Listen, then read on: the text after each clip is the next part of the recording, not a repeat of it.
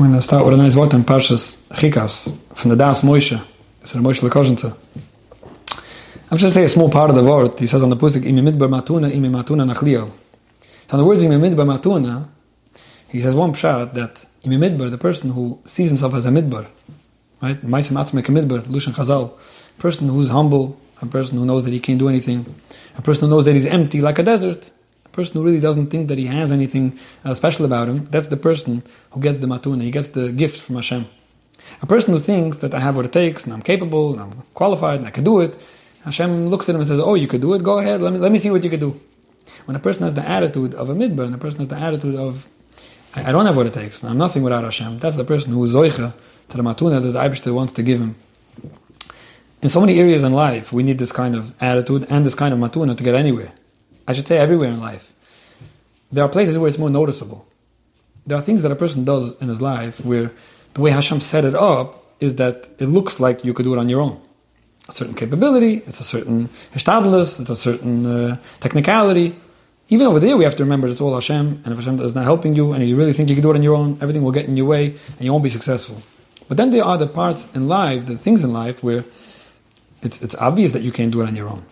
So often I get questions from people about and especially when it comes to chinuch and, and, and, parenting, um, what do I do about this and this issue with my child? And sometimes the answer is nothing you could do.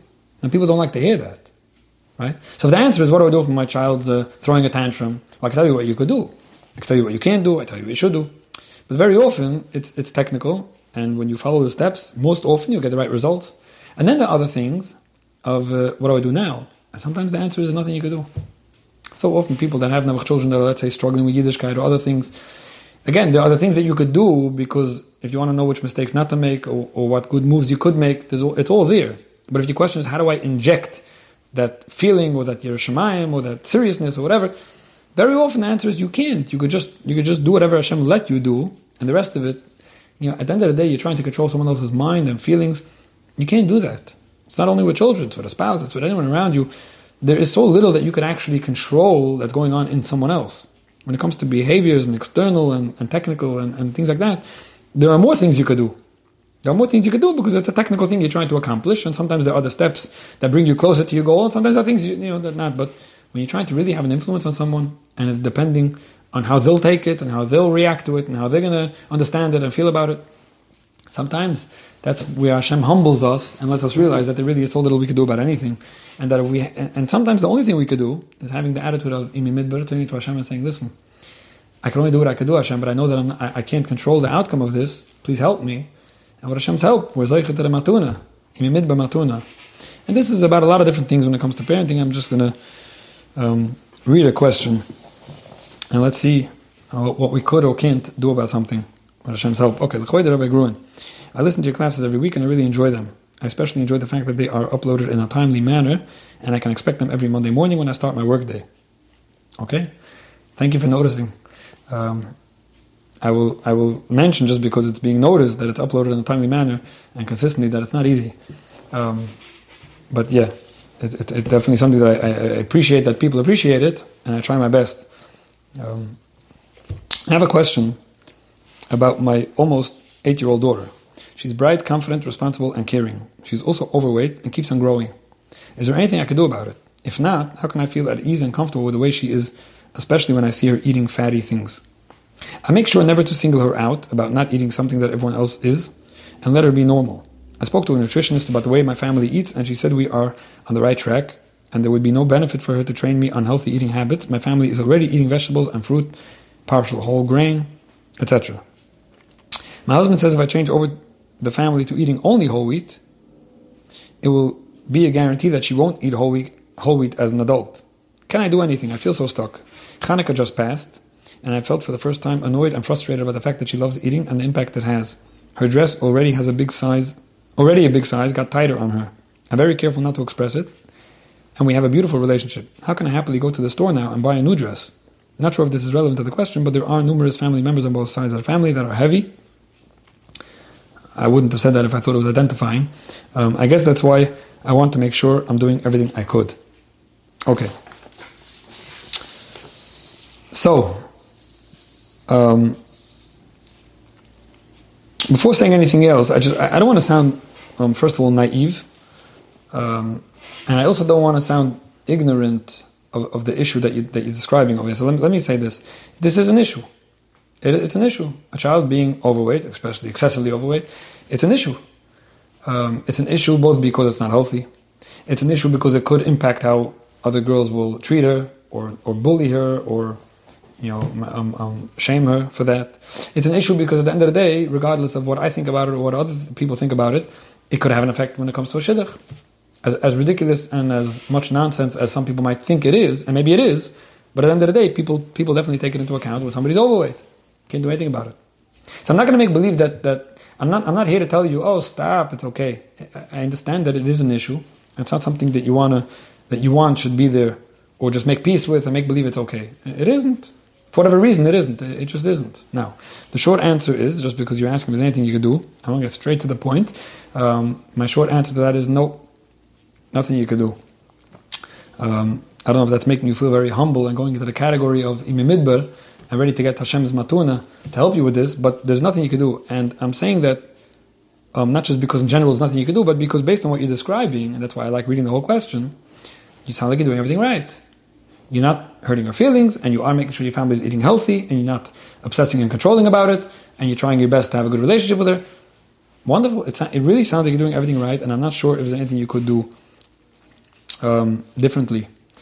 Any kind of excessive or obsessive methods of parenting is usually not uh, effective long term. So let, us just let's just go into the long answer and explain the different things that maybe you could or can't try. But my short answer was that, uh, unfortunately, I, I, wish I would have a better answer for you. There's no magic. In general, there's no magic, but in an issue like this, there's no magic uh, when it comes to weight loss. I, I think I once spoke about it actually, but I don't remember now. But there's no magic. If there would be magic, there would be nobody overweight, and then you would have a, a you know a big problem with the economy because trillions of dollars are being spent on, on weight loss, and if nobody would be overweight, then what would we do? Um, but there's no magic. And the reason why I'm saying this is because so often we get intimidated by certain advertisements or theories or statistics or even or even success stories. Even success stories. What works for somebody, wow, really? And you get all intimidated, like maybe that's what I should be trying. Again, you could try it, but there's no magic. So what works for one person or what somebody claims would work doesn't necessarily work. Now, don't get me wrong. Um, I happen to have lost a lot of weight myself, but that's not my point. Um, I'll tell you what does work. When somebody doesn't eat, they lose weight. Guaranteed. It's a guarantee. And everyone knows that. In other words, every diet technically works. The, the, question is not if it works or not. Everything works. When I say there's no magic, I don't mean that there's no magic way to lose weight. There is a magic way to lose weight. You stop eating. I mean, look at the pictures of the people that survived the war. None of them were overweight. Um, so there's definitely magic, but there's no magic how to get there. And that's, I think, what people are advertising or talking about you'll eat this in the morning and you'll schedule like that and you'll you'll stuff yourself with enough lettuce and you'll you'll do this exercise or you'll you'll take this pill or you'll you know it puts sand in your in your mouth. There's no magic. There's nothing that works for everyone to get them to the place where they're able to really resist overeating. There's no magic, and that's unfortunately even when it comes to um, yourself, when it comes to people themselves. Everyone's looking for the magic way to make it easier for themselves to control themselves, and very, very many people, I don't have to tell you, are not too successful um, certainly when it comes to someone else, when it comes to controlling a child or a spouse or somebody you care about. So what happens is people get intimidated by the shviger who's calling and saying you shouldn't be doing that for your kid, and why is your kid so overweight? Why don't you do anything about it? As if there's something you could do, as if there's something you didn't try yet, etc., etc. Right? Maybe shviger should talk to her overweight kids, but you know, you know how it goes. Anyway, now let, let me just throw this in because I always like to make sure that I don't forget to say it. If there's anything you didn't try, anything simple, anything simple that you didn't try, whether it means being encouraging or suggesting or, or giving choices. In, in other words, if you can tell me that, that your child is already eight years old and you never said anything about watching how she eats, and it could be she happens to be doing it good just because she doesn't realize that she should be eating healthy, then yeah, go ahead and try it. But most often, by the time people are frustrated and by the time people are reaching out to me, uh, they probably tried these things and saw it didn't work. And now they're just wondering if there's anything else they could do, and the answer is no. There, there isn't necessarily something that you could do. And unfortunately, um, you know, it seems like in this case, Baruch Hashem, the Shalom seems to be okay. Um, but just recently, I was dealing with a situation where the one spouse, let's call it spouse A, was screaming at the child the whole day for overeating, and because it wasn't working, well, why isn't that working? I'm screaming at the child. Shouldn't that be working? Oh, I know why, because my spouse is not screaming along with me. So now this spouse A is screaming at child and at spouse B for not screaming at child and for being at fault for the fact that child is not taking spouse A seriously. Not only is that ridiculous, but it's a shame to turn this parenting and, and chinuch issue into a shalom bayis issue. I spoke about that many times to know how to compartmentalize a problem. So if every problem you have with your child is now getting you to lash out at your spouse, forget about the ridiculousness of even assuming that, that if only everyone would scream at a child, then they would really change.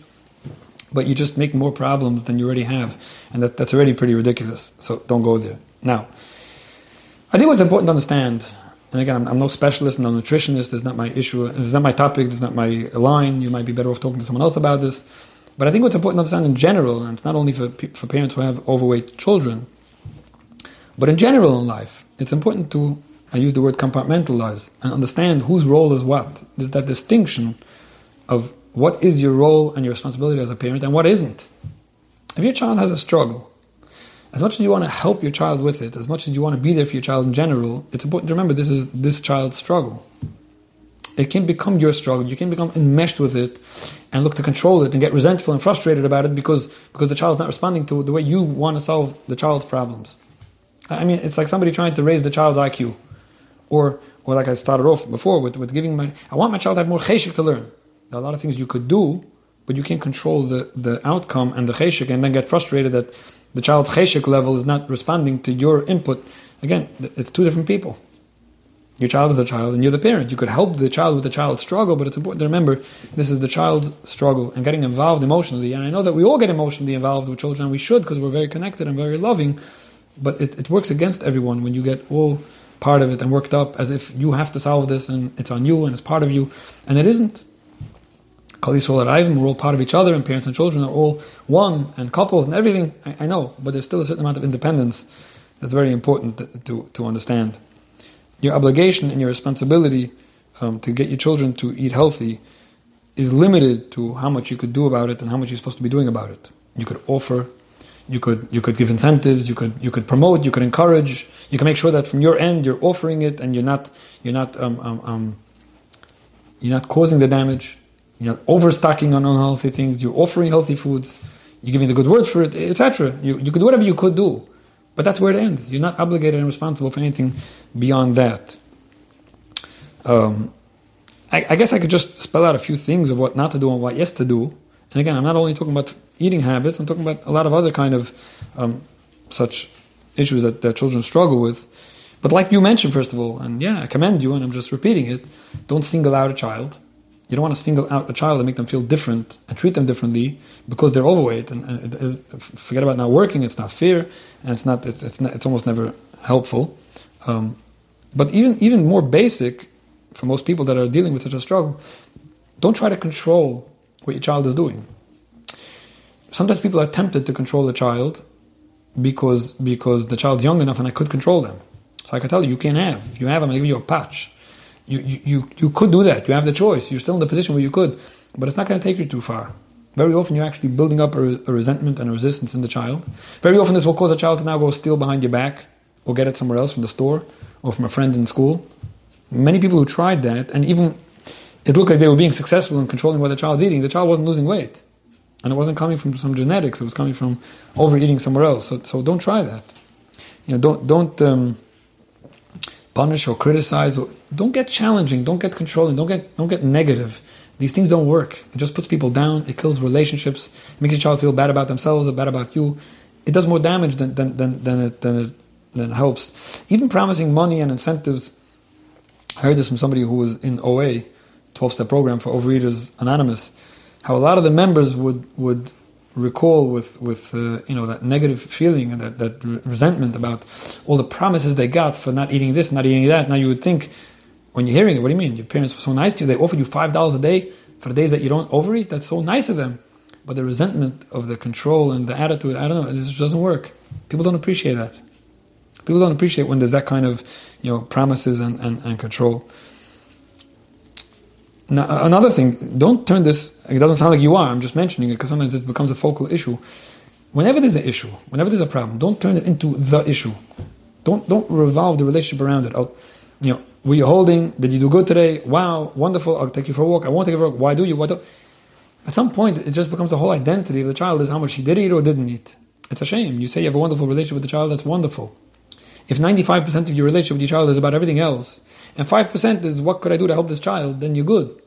And, and it's not a waste of a relationship, and so much more that could be accomplished. And very often, that little 5% will also be influenced and impacted by the other 95%. And this is a general issue where whenever there's a struggle, it shouldn't become the issue and the relationship.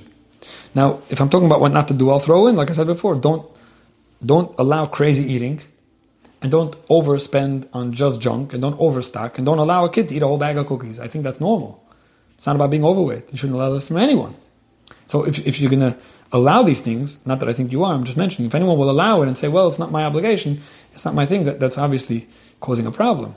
If you, if you allow anything in your house that's crazy, whether it's, whether it's uh, schedules or other things, obviously if you allow anything crazy, then you might be causing a problem that may have not, not, not been there otherwise. But as long as, as long as you're doing things normally, you should definitely avoid doing all these negatives.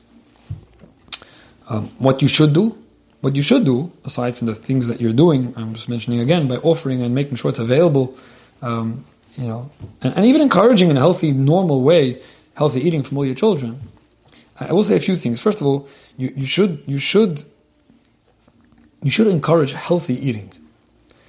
And when I say healthy, I mean that the focus in, in, in your home, bichlal, should be about health. It shouldn't be about overeating and about looks and about uh, weight. It should be about healthy eating. You want to tell all your children the same message. You want to eat healthy. It's healthy to eat protein. It's healthy to eat some vegetables. It's healthy to eat this. It's healthy not to eat that. That's called health. You're promoting health. You're not, you're not promoting um, overeating and overweight issues um, um, and things like that. That's that's one. Another thing is that most often a child will somewhere along the way, you know, mention the fact that they're overweight and maybe want to do something about it, and that's the right time to do something about it. Some people either either go to one or two extremes when the child says something about you know maybe I, I want to lose weight or what, what could I do? I want to diet. They either go into obsessive mode about yeah, that's great. Okay, so you want to diet. So so so you said you want to diet. How come you're not dieting? So don't eat that. Do eat this. Come here, do this. And then, and whoa, that's not what the child meant. They, they meant to say they need help. But again, if you're going to take it to the next level and start controlling all over because they, they, because now they're ready for it, that's no good. And then you have people who do the opposite. Child says they want to try a diet or try to lose weight. Oh yeah, it's not going to work. What are, what are you going to do? You're you going to stop eating two cookies a day? That's not that's not what does it. Eh, forget about. It. They're discouraging, and they don't show confidence in the child.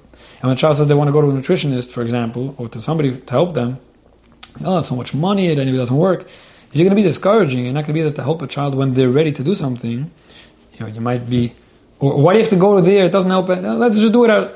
You want to work along with what a child wants, not because it's magic, but because your best chances of a child being successful in these areas is when they want to and how they want to. And most often, again, you don't have to dance along every day to a different tune and change diets every day either, or stock up on the most expensive diet. But in the in general, being there to catch a child when they want and they feel good opening to you and getting help and being being encouraging and showing confidence in a child. Again, it's not only with overweight; it's with a lot of things. It's what a child who can't get up in the morning, or a child who can't do well in school. Now he wants a tutor, and he wants to, you know, being there to promote and encourage when a child is ready is definitely is definitely a very smart thing to do. And and when things work, that's that's what works. Um, but another thing before that, you want to be there to build this child in any way you could. Whatever your child is overeating and whatever you tried didn't work anyway? The, the typical, see, being nice to the kid, but but it's not just about okay, so I accept you, you know, I accept you. You know. It's not, it's not what I wanted. You're a stickle failure, but you know, I accept you because I learned that I'm supposed to accept. It's not going to help anyway if I don't. You don't want your child to feel like a failure that you're accepting a b'diavad child because you don't have a choice. There's so much more to a child than if they're overweight or not, or how they look. And it's very important to remember that, and especially when a child is overweight and it's obvious they're overweight and it's disturbing that they're overweight, you have to remind yourself there's so much more to this kid.